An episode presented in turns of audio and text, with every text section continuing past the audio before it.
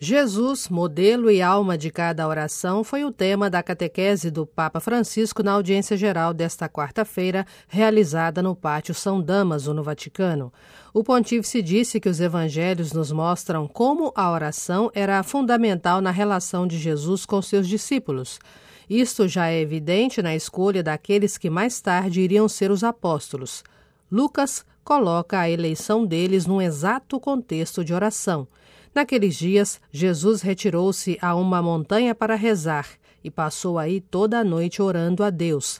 Ao amanhecer, chamou seus discípulos e escolheu doze dentre eles, aos quais chamou apóstolos. Jesus escolhe os apóstolos depois de uma noite de oração, frisou o Papa.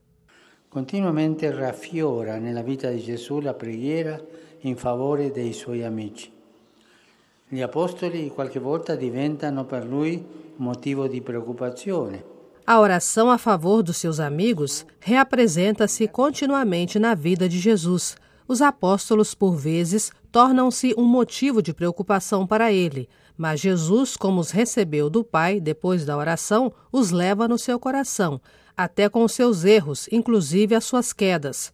Em tudo isso, descobrimos como Jesus foi mestre e amigo, sempre pronto a esperar pacientemente a conversão do discípulo.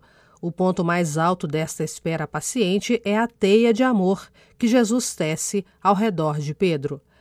Na última ceia, ele lhe diz: Simão, Simão, olhe que Satanás pediu permissão para peneirar vocês como trigo.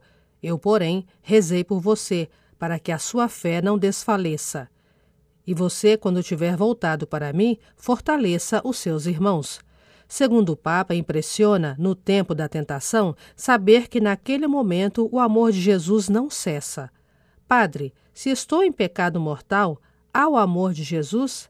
Sim. Jesus continua rezando por mim? Sim. Se eu fizer muitas coisas ruins e muitos pecados, Jesus continua? Sim. O amor de Jesus, a oração de Jesus por todos nós não cessa mas torna-se mais intensa. Estamos no centro da sua oração.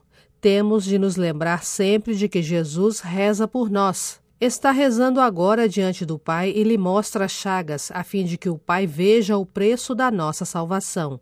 É o amor que nos mantém.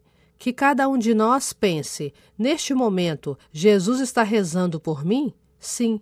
Esta é uma segurança grande que temos de ter.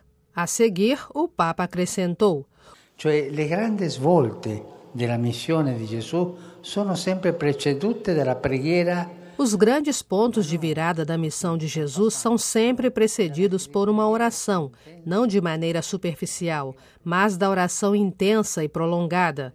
Essa verificação da fé parece ser um objetivo, mas em vez disso é um ponto de partida renovado para os discípulos, pois, a partir daí, é como se Jesus assumisse um novo tom na sua missão, falando-lhes abertamente da sua paixão, morte e ressurreição. Segundo Francisco, nesta perspectiva que instintivamente suscita repulsão, tanto nos discípulos quanto em nós que lemos o Evangelho, a oração é a única fonte de luz e força.